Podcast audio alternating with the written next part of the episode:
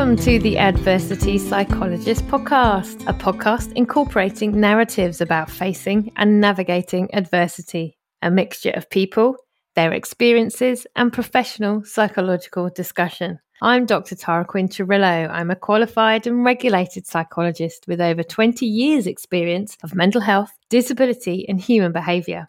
I want to share people's stories of navigating adversity in the hope that through being heard, a dose of compassion, and some understanding, we can help others in the face of adversity too. Hi, and welcome to the Adversity Psychologist podcast. I'm Dr. Tara Quinn Cirillo, and today I'm really excited. I have a guest from across the sea. So I have with me Michael Baldwin today, who's going to tell us a little bit about himself and do himself a fantastic introduction.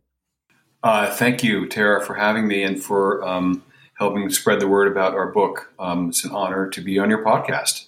So I'm going to let people know you're in New York at the moment. So you're a few hours behind us. We've just been getting our heads around the time difference, haven't we? So thank you so much for getting up early as well to, to talk to me. I really appreciate that. So let's start with a little bit about your history. So you have a book that's out, don't you? Every memory deserves respect, but there's a kind of a story and, a, and an adverse experience behind that. Is that something you're comfortable sharing with us? The kind of journey that led to the book? Uh, yeah, I think, um, in fact, uh, the motivation or the my reasoning for sharing the story in the book was to um, hopefully help other people feel more comfortable sharing their own story, um, yeah. starting with sharing it with themselves. So, kind of facing things for themselves and feeling um, more comfortable sharing with others, and maybe even realizing um, that uh, they needed to have someone help them like I did. Yes. Yeah. Um, one of the things that I'm always really honored in my kind of day job as a psychologist, but my secondary job as a, a podcaster is just how incredibly wonderful it is that people feel able to share their stories, their narratives with me. Um, and one of the things that we're going to do today is talk about trauma, aren't we? And specifically, we're going to talk about treatment for trauma that you've experienced um, and how great it's been for you. But we're going to also which a scientist and a psychologist loves, kind of talk about well, what is trauma as well, and how does it impact our mind and our bodies, and how we can recognize that. Um, are you comfortable letting us a little bit of know about your history that led you to seek treatment for trauma? Yeah. Um, so, um, and I should let your audience know this book, Every Memory Deserves Respect, I co authored with um, my uh, co-author Deborah Korn, who's a yeah. um, leading expert and practitioner and clinician um, in EMDR therapy, and she's done it for almost 40 years. Um, so um, it's always nice when she's here. In this case, I'll do my best to be her proxy when it comes to clinical like or clinically related type questions. So um, in my case, um, I had spent about 20, 22 years seeing over the course of 22 years about seven different therapists, and right. um, that meant I was exposed to talk therapy, yes. CBT therapy, intensive short-term dynamic psychotherapy, um, and uh, over that time period, I was not really getting any kind of substantive relief yes. or healing, yeah. and and um, the other important thing to note is that none of those therapists ever mentioned the word trauma. That's interesting. And none of them were EMDR therapists or knew anything about EMDR therapy, nor did I. Yeah. So when when I was sort of at a nadir, uh, my sister suggested a therapist by the name of Dr. Jeffrey Magnavita. So my co-author was not my therapist. My therapist was Dr. Jeffrey Magnavita, and uh, the first session I had with him, we were doing EMDR therapy, and I'd never heard of it, knew nothing about it, and I had never he was the first person to suggest to me that mine was a my situation was a childhood trauma history yes. story. So um, I, I never thought of myself as a trauma victim or a trauma survivor and also i didn't really consciously remember uh, some of the things that actually happened to me. So i only had fragments of memories yes. um, that really didn't add up to much or made any sense to me but, but i had these vivid fragments of memories i never really understood why um, and in my case, uh, it started, my trauma history started at, at a preverbal stage in what Dr. Magnavita would refer to as willful neglect on the part of both of my parents. Right. And um, that consisted of, uh, you know, stories like, um, you know, being just unattended in a crib pre-verbally for, you know, hours on end, um, which is kind of interesting because, you know, my background or, or socioeconomic background was, you know, I was a well-off family, and you would think, well, why would anyone looking at this picture of your family be having any of these issues? But maybe two years old, being left alone in the backyard, barefoot with a diaper, no supervision, and I would w- find my way out down the back alley, out down to the intersection in Denver, Colorado. Right. And someone would take me up, pick me up, a neighbor, and bring me back home to the house. Now, today that would be, you know, you call childhood services, yes. you know, yes. because there's something really going wrong with that house, you know. Um, and my abuse was threefold. So I was there was sexual abuse, right. emotional abuse, and physical abuse. And any one of your listeners who knows anything about being bullied knows that you live a life, particularly as a child, um, where you never feel safe. Yes. You never feel safe. Yeah. So I had a bully in the form of my brother, my older brother, who was a, a bully at home. And then in school, starting in third grade in private school, I had a bully in our class that, you know, kind of singled me out. And so whether I was home or at school, it was, it was never, ever a, a place of safety or security. Um, I was so rattled as a result of all this going on. I couldn't read. I couldn't focus. Um, my brain was kind of short circuited. Um, I had intensive extra tutoring after school. I had to go to reading school. I had math and, and reading tutors on the weekends because I couldn't. I just couldn't operate like you normally would with a normally, you know, normal calm brain. I was also what my mother referred to as accident prone. So I probably had six concussions, same place on my forehead right. uh, by the time I was five. Um, and it's funny, their their spectacular misattuned remedy for that was to tape industrial carpeting onto my forehead. As a child, going out in public looking sort of like a freak, sort of a, again a classic example of misattuned parents. Yes. Um, so that's kind of a snapshot, but I, mean, I, like to say, aside from all that, I was fine. Okay, thank you for sharing that story with us. Um, one of the things that's kind of come from that is well, there's so much I could take. We'd almost do several episodes here, couldn't we? But finding that right fit in terms of treatment. So there are different types of treatment, different treatment modalities, different models. Um, but what's really interesting is just what you went through and noticing the change or the lack of change in some areas. What led you then to keep seeking out therapy rather than pull away? Because that was a really interesting question of mine earlier as I was reading about you.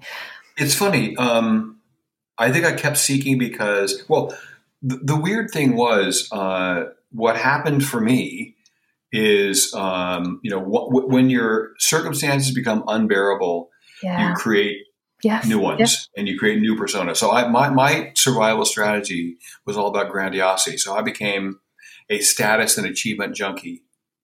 And uh, the career I chose, um, you know, it was one achievement, goal set, goal achieve, goal set, goal achieve after another. Um, and my career choice was advertising, which you could argue is kind of a flashy, surfacey, um, sexy kind of you know uh, right. career to have or, or, to choose. And you know, I, I had no idea that the trauma was buried. All I knew was that um, I was compelled to mitigate against probably an unconscious belief that I was unlovable, worthless, no good. Right. So yeah. every bit of achievement and status seeking and achieving was meant to sort of mitigate against that core belief. Um, I was going to say, just I mean, you stole the words from my mouth there, literally, in terms of those kind of core beliefs or schemas yeah, about yeah. yourself. And so, as an adult, um, you know, my symptoms um, you know, included, uh, you know, I, I would uh, have recurring, I had two recurring nightmares for 40 years that were the same and every bit as terrifying the last time I had them and the first time I had them, um, which, which is really, really uh, di- disruptive and, and disorienting. um, yeah. I, I had uh, severe phobias, although at the time I didn't know they were phobias. I just knew as a boy I, I couldn't use a stall in a, in a, in a public restroom. Um, I was uh, afraid of heights. any suggestion in adult life of a intimate relationship with a woman was was absolutely panic inducing. Right. And the yeah. weird thing about it is I thought this was just the way that I was. I had no idea that anything in my in any symptoms in the present day would be related to any kind of childhood trauma in my past. I never made a connection. Um, so it, you know, it, in my adult life, it was workaholic, status achievement junkie, alcohol abuse, and then alcohol and Vicodin abuse, blacking out on a regular basis, not not remembering how I ever how I got home in New York, being out late, um, and uh, I, I, was just sort of dissociated. Um, and the uh, combination numbing tool of choice was alcohol and Vicodin.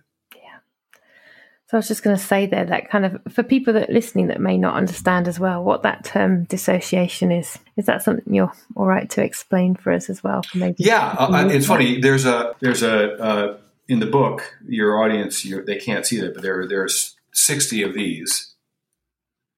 Um, and for your audience who's listening, it's a it's a photograph opposite a very little bit of text, and I created those. Um, early on as I was going through therapy with my EMDR therapist because I started to understand these concepts, which took me a while to kind of get. And I thought, well, if I don't know what these are, maybe other people don't know either, and I can come up with a visual way to immediately convey things about trauma being frozen in the nervous system, um, things about talk therapy being very ineffective when it comes to trauma. Um, things like uh, uh, how we hide parts of ourselves when we learn as children that those parts are not accepted or welcome. Yes. yes. So um, I created uh, about 60 of those billboards for the book.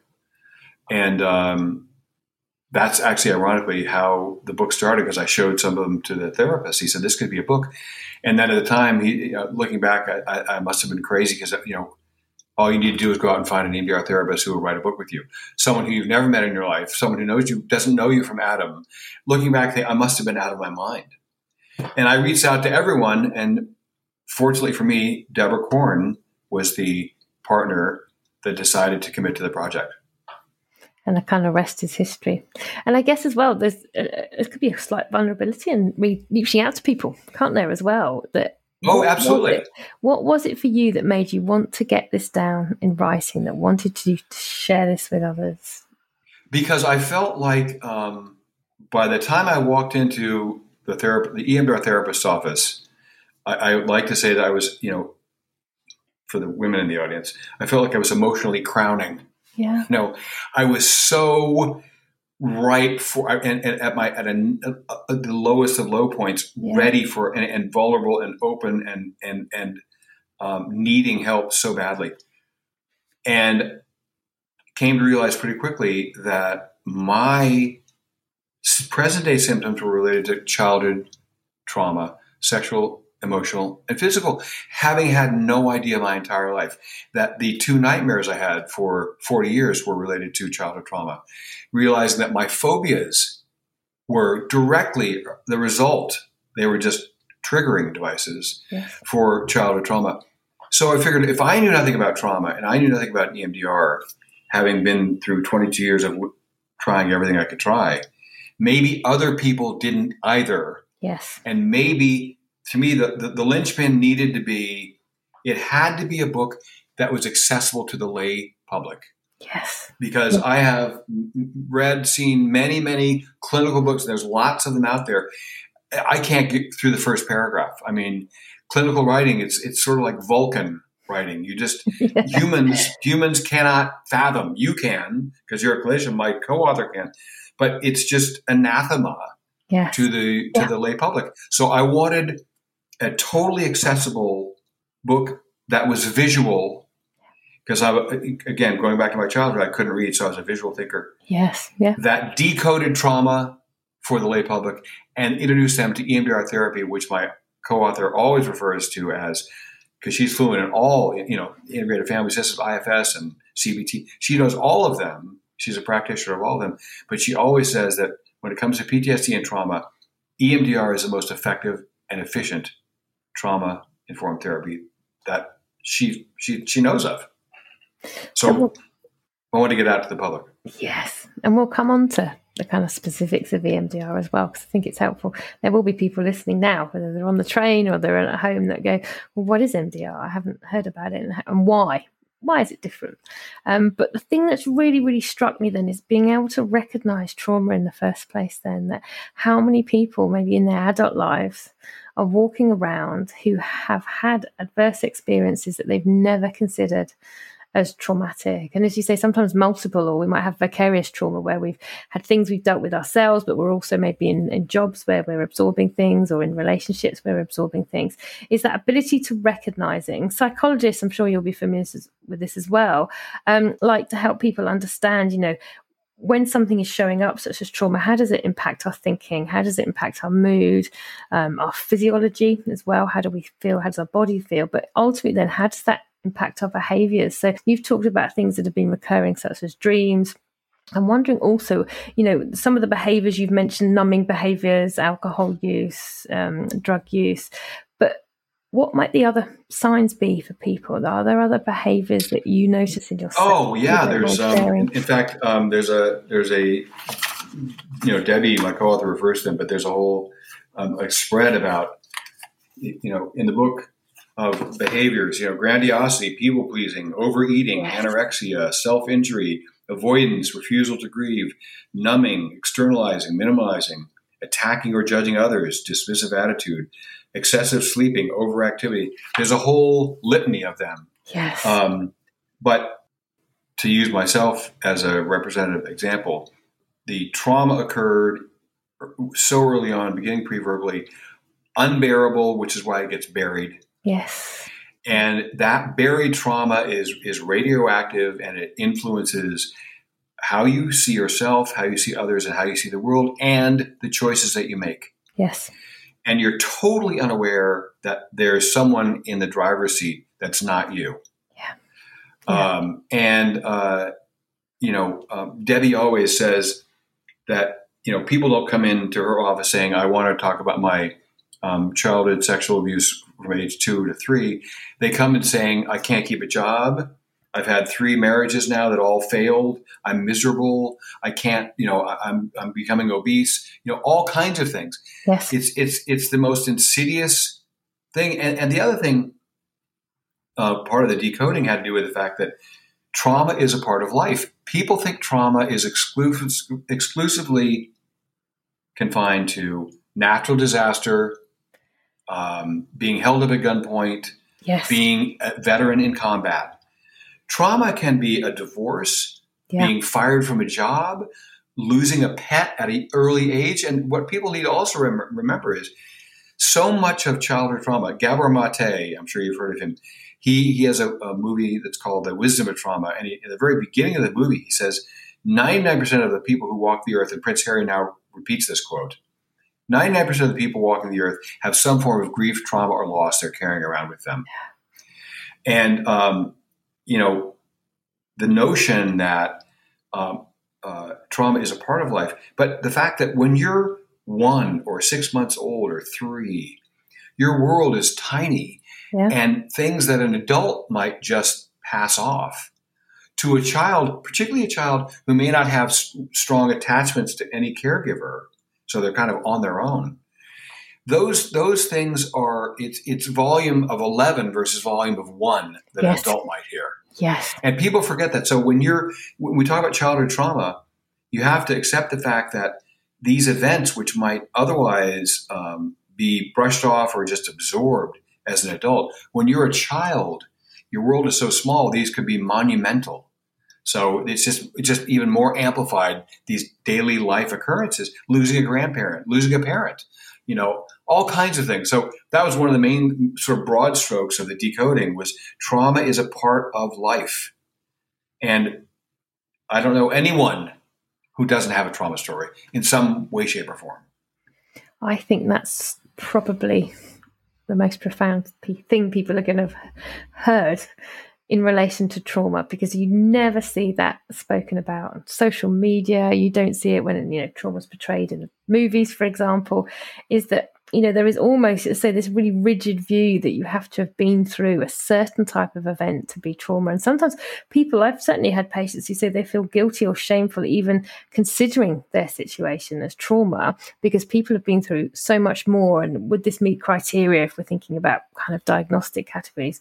So, how refreshing to have someone say it so succinctly as well. You know, really well, and, and yeah, and I'll give you I'll give you uh, another one, which which if you scratch the surface of society at large, yes. is in fact my experience a very pervasive pervasive uh, phenomenon bullying. Yes, yeah. Cyberbullying, social media bullying. Yes. It doesn't always have to be physical bullying. Absolutely. I mean, these days in, in my country, you know, the whole crucible called high school yes. is such a gauntlet.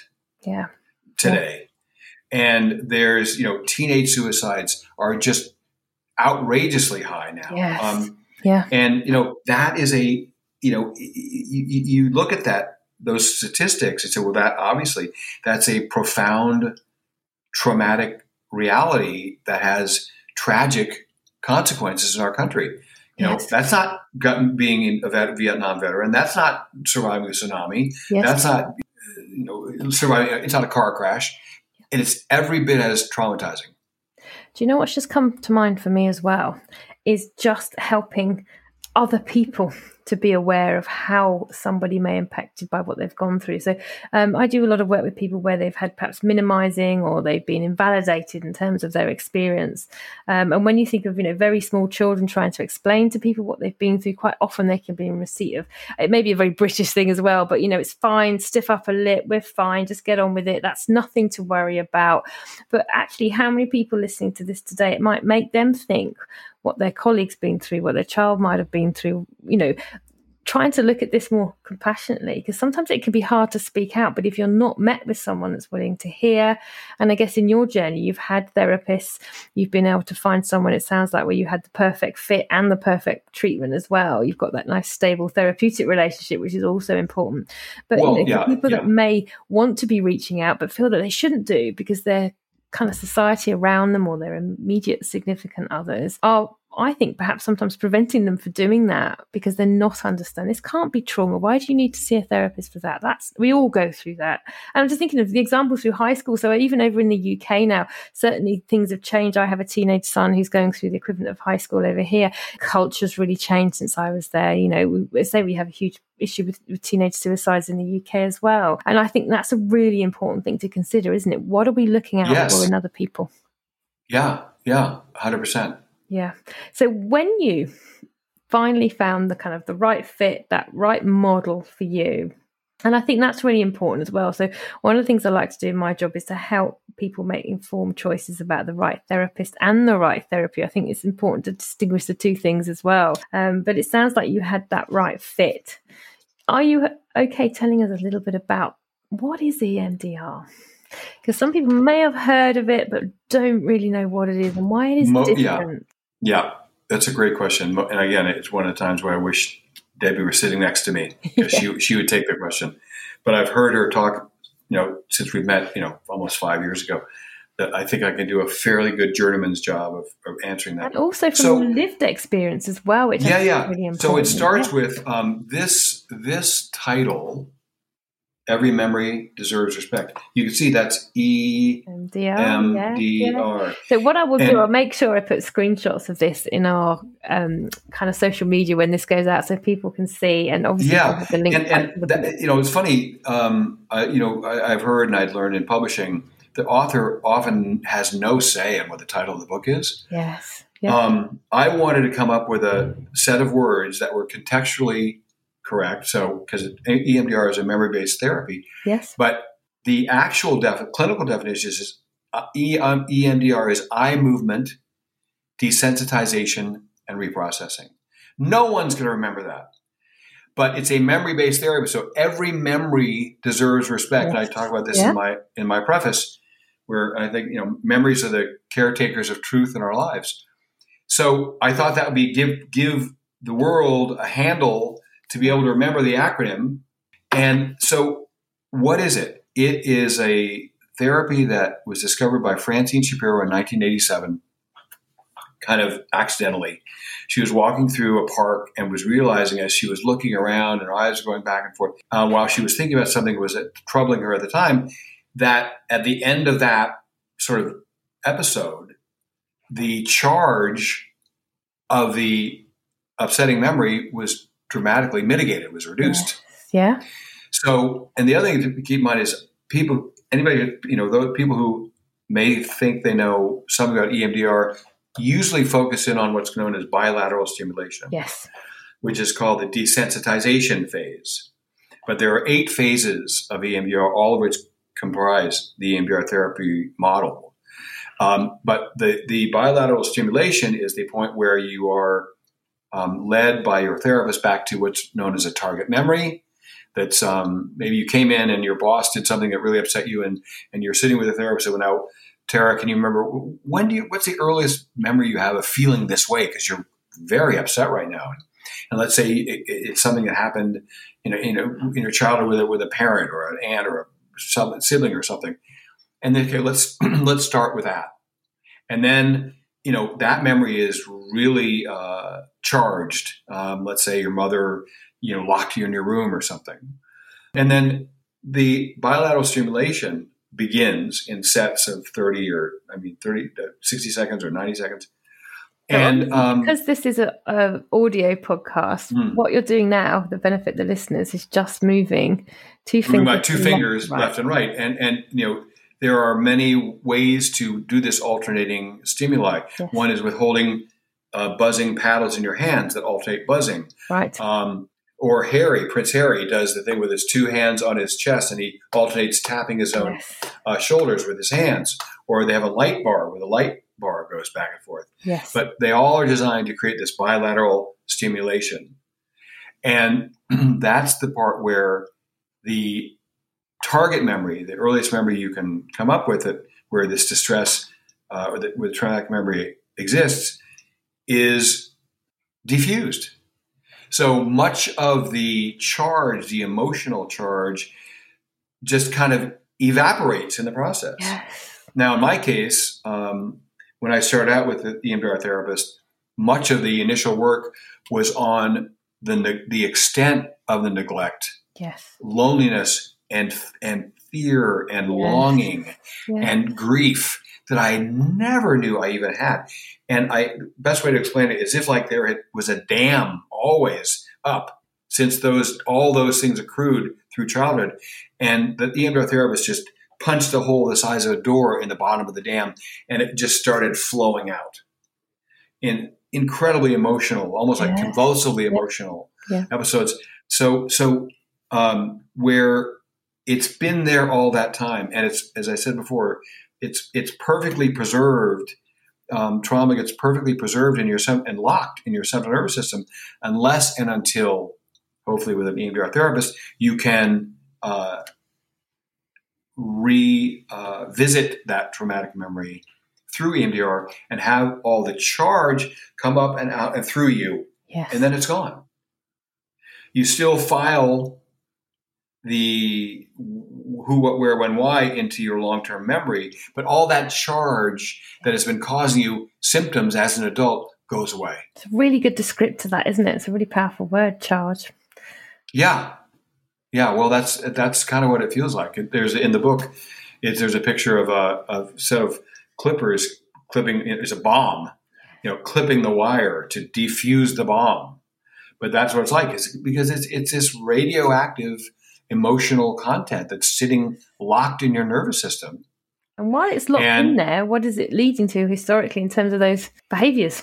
You know, the numbing. Oh, absolutely. Yes. Not, not, only numbing is why does Tara have? Why is she on her third husband who's abusive to her? Uh, because yeah. you know maybe her tra- trauma history is about abuse, and you know I, I think the clinician would say yeah. that we're unconsciously attracted to the familiar. Yes.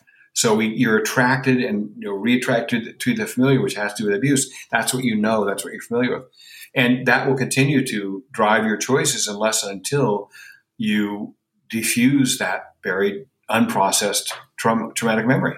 Is it all right to ask for people listening what kind of length of time is involved in terms of your EMDR therapy? Because that's always in my, in, in my case. Um, and I, I don't. I, I'm, I'm. I think Debbie says it's, it's usually longer than you think, but it's always you know worth it. But and uh, I, I'm now thank God. I hope I didn't misrepresent that. in my case, it was two years.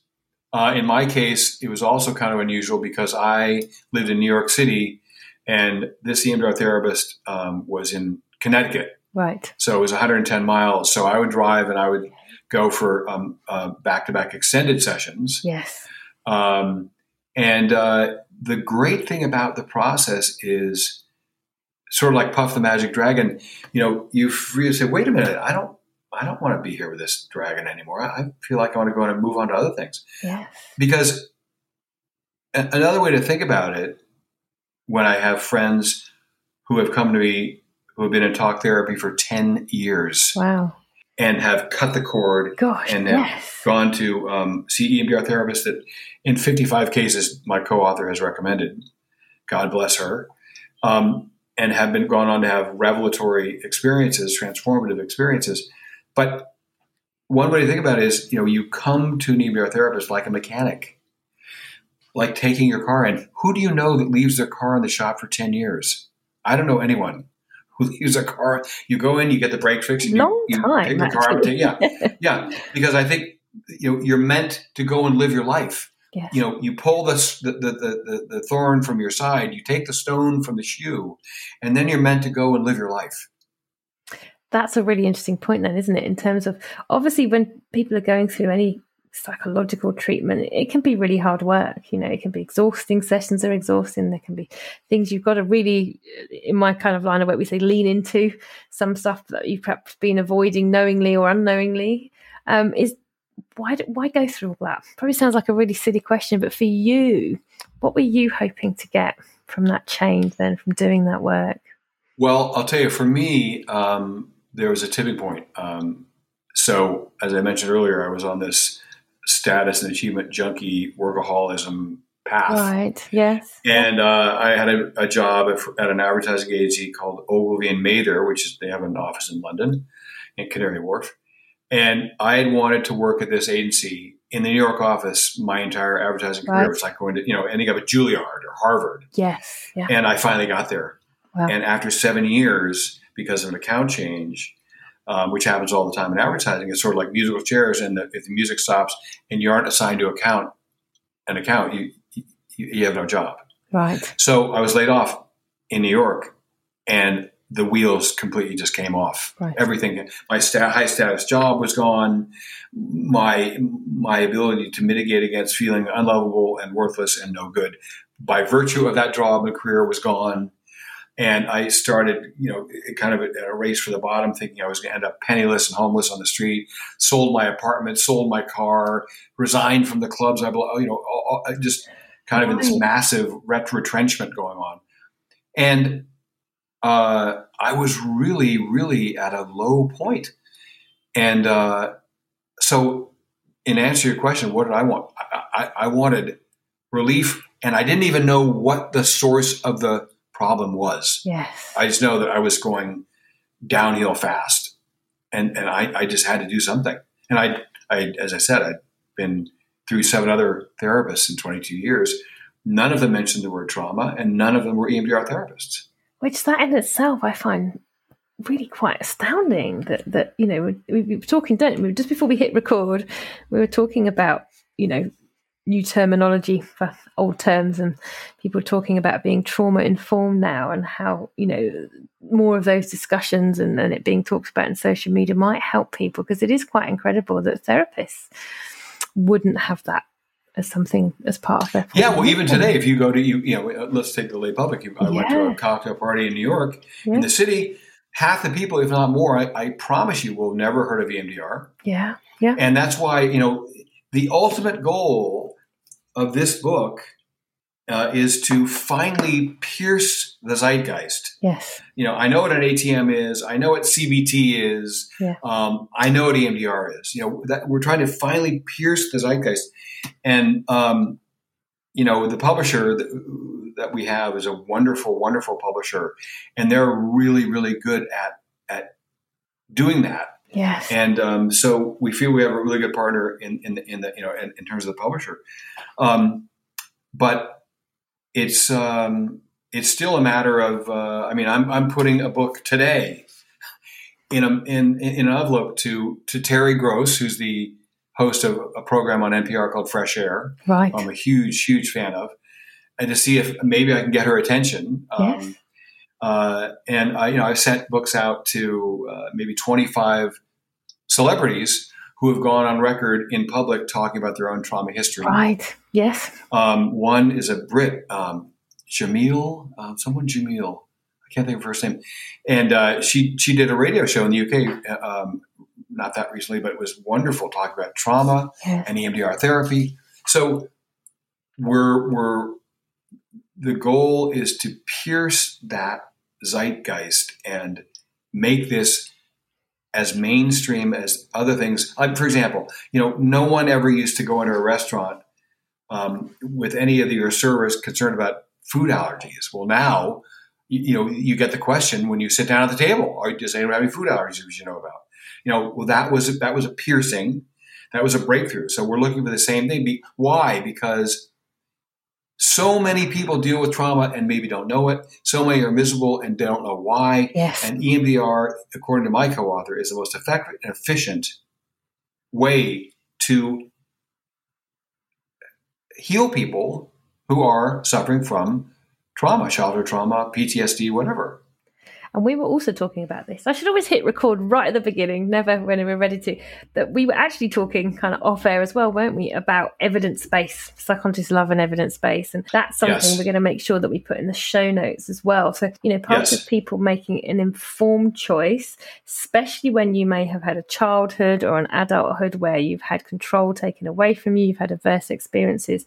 What you do have in your control is, you know, how and when you find the right therapy for you and knowing what the right therapy looks like and what the because a lot of people out there on social media are advertising all sorts of revolutionary new ways of dealing with mental health, especially off the back of the pandemic. I see it a lot.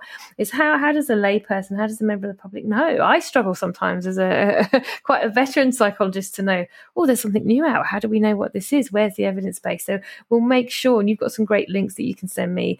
Um, Yes. We'll put that in the show notes for people. This Yes. isn't just talking about a therapy, but it's an No, no, no. evidence based. Evidence based. It's been Yes. 30 plus years. Um, there's a book um, uh, called "The Body Keeps the Score" by Yes, um, yes. Bessel I'm van der Kolk, working who's my way fa- through that right now because yeah. a colleague okay. it It- me. it- yeah. It's a tough. It's a it's a tough read. it is. Um, I've had to uh, do it in chunks for that reason. Yeah. yes, yeah. Yep. And uh, and we kind of think that ours is a perfect companion for that book.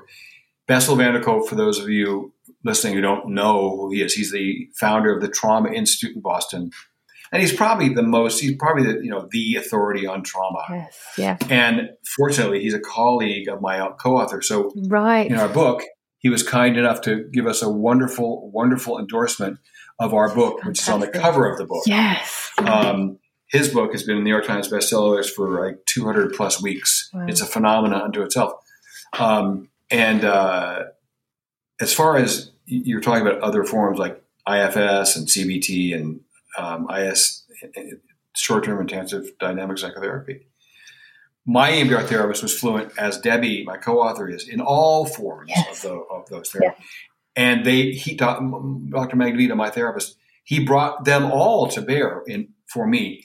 And at the same time, we did EMDR every time I saw him. Yes. So it was in complement, or he, he complemented the EMDR with other things, other forms of therapy, which he used, um, IFS being one of them, um, as does Debbie. But uh, Debbie will tell you that what is her favorite tool in the toolbox, what is the most efficient and effective tool in the toolbox for her for PTSD and trauma, it's EMDR. Yes.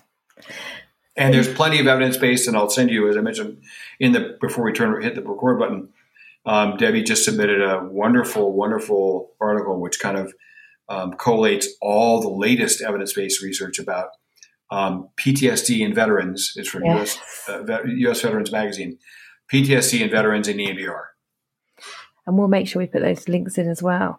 So, one of the things that I'm thinking about is valued living. Then, So you've been through your EMDR, you've noticed a difference. Is it all right to tell us, you know, how has life been different? What have you noticed in terms of some of those symptoms, some of the behaviors that we were talking about pre-therapy?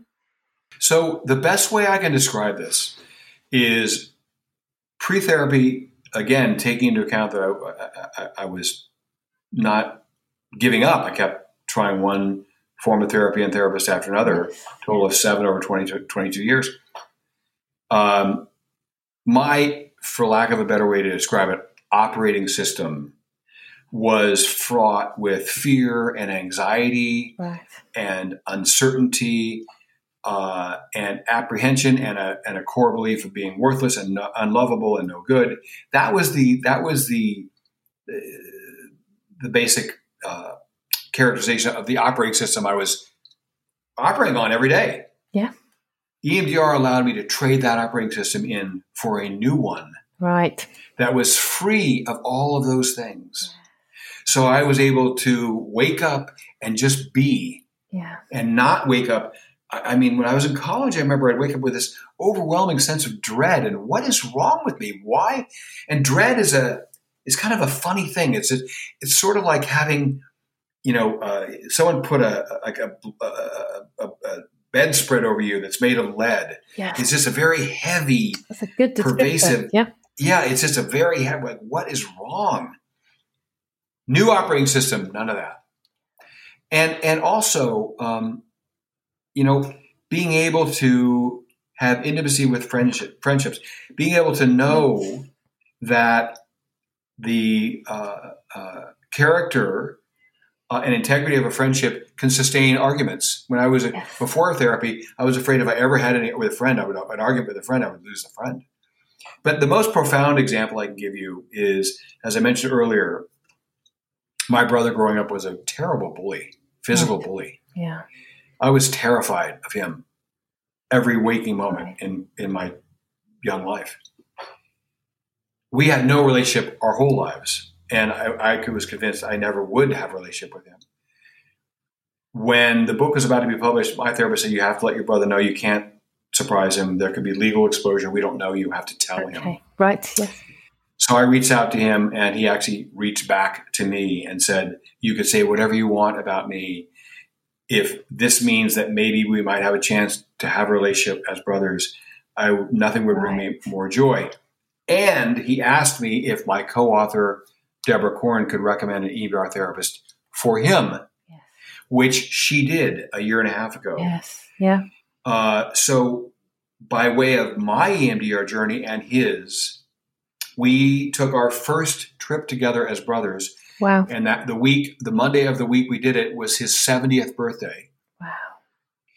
And to me, it's nothing short of a miracle. We yeah. took a trip um, with his two daughters, which I was invited to join in on and we actually we were in Airbnb. We actually had to share a room and bunk beds like when we were kids. Right.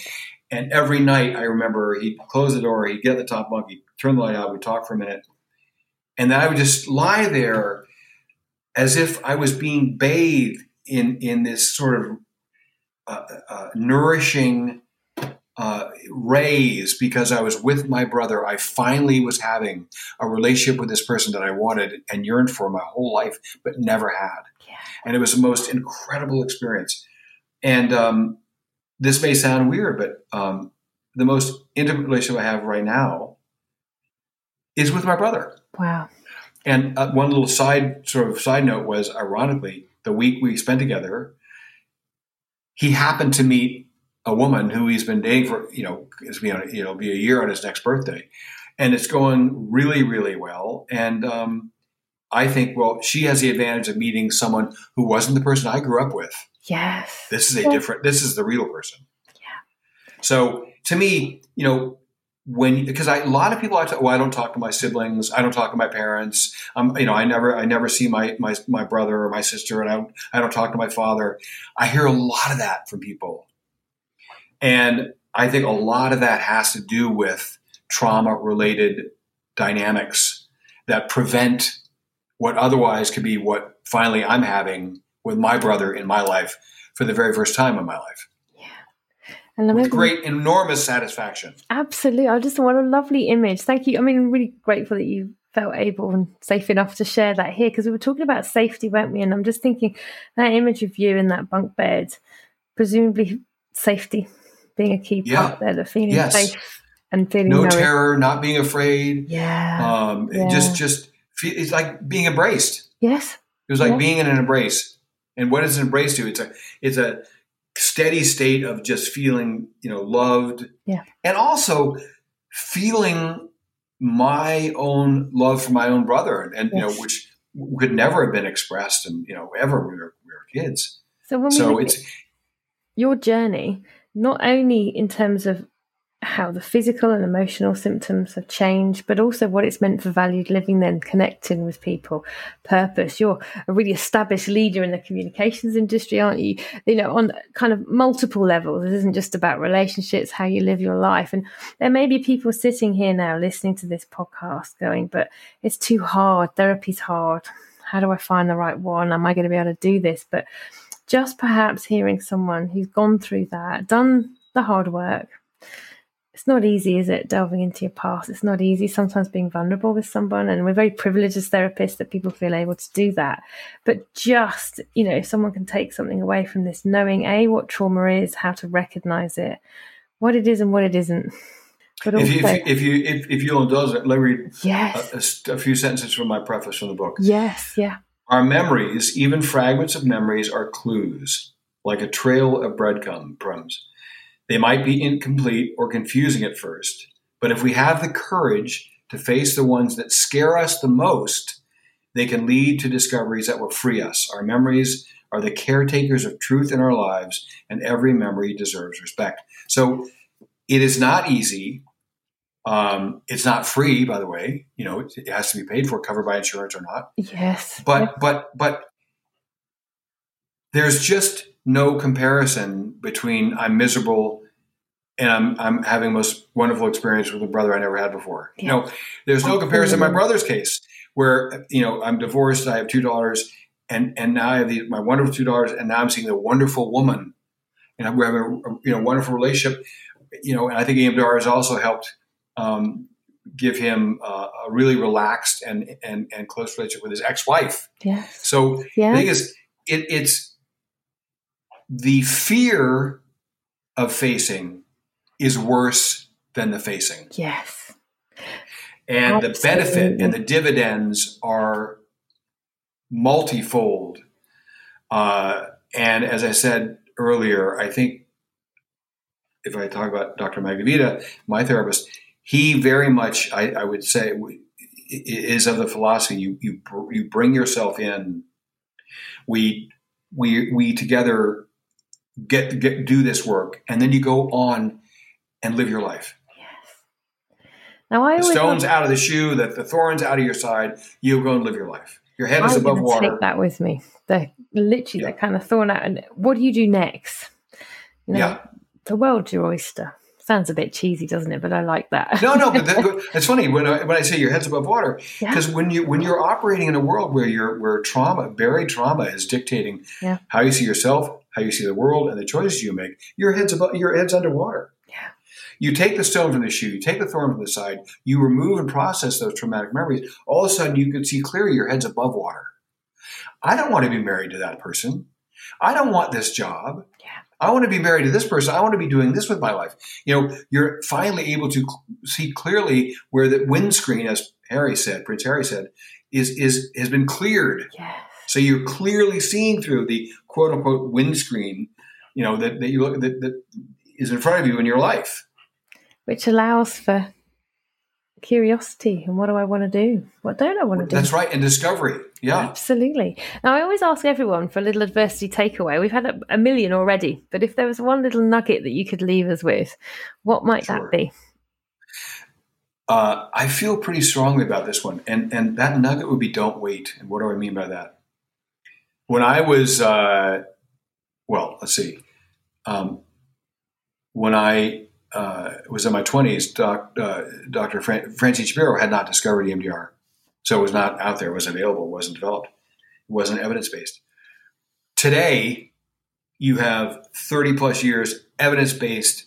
You know, you have an organization called EMDRIA, emdria.org, which is a global organization where you go on there, put your zip code in or your, your location and, and you know enter what kind of insurance you have, and you can find the certified EMDR therapists yes, in your that's a really part of the world. Point. Yes. Yeah.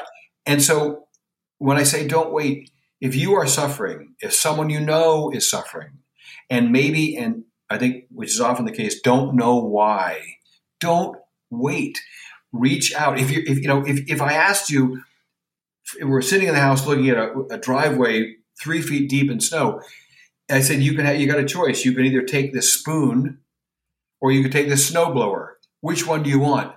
Take the snowblower. EMDR is like the snowblower. It clears all that out. And then you can get the car out of the garage and go where you want to go. Go and do that exploring. Yes. Now, people are going to want to hear more from you. So, obviously, I'll have all of this in the show notes. But where do you hang out? Where can, where can people find you? The best way to find me and my co author, Deborah Korn, is uh, everymemorydeservesrespect.com.